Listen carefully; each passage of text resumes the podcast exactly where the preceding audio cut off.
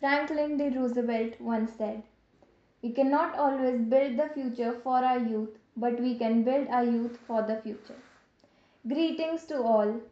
Welcome to Delhi Public School Nacharam podcast.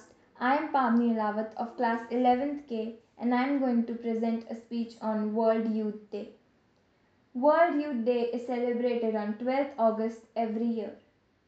This day was started by UN General Assembly in the year 1999. It is celebrated to raise awareness of any issues that the world's youth is facing and also to celebrate their achievements.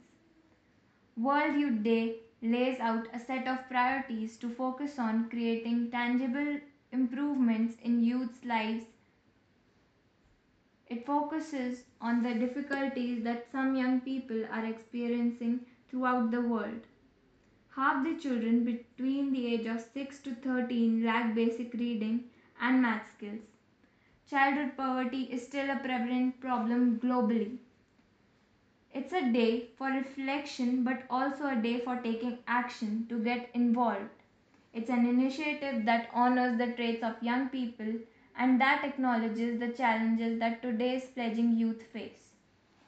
Concerts, sporting events, and exhibitions are held to inspire and entertain the youth at this event.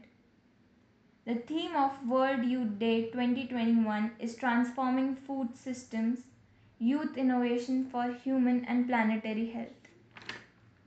This theme is selected with the aim of highlighting that the mm-hmm. success of such a global effort will not be achieved without the meaningful participation of young people. Therefore, I conclude by saying that we should preserve our youth and take good care of it, as it is the, one of the main resource for the future. Thank you.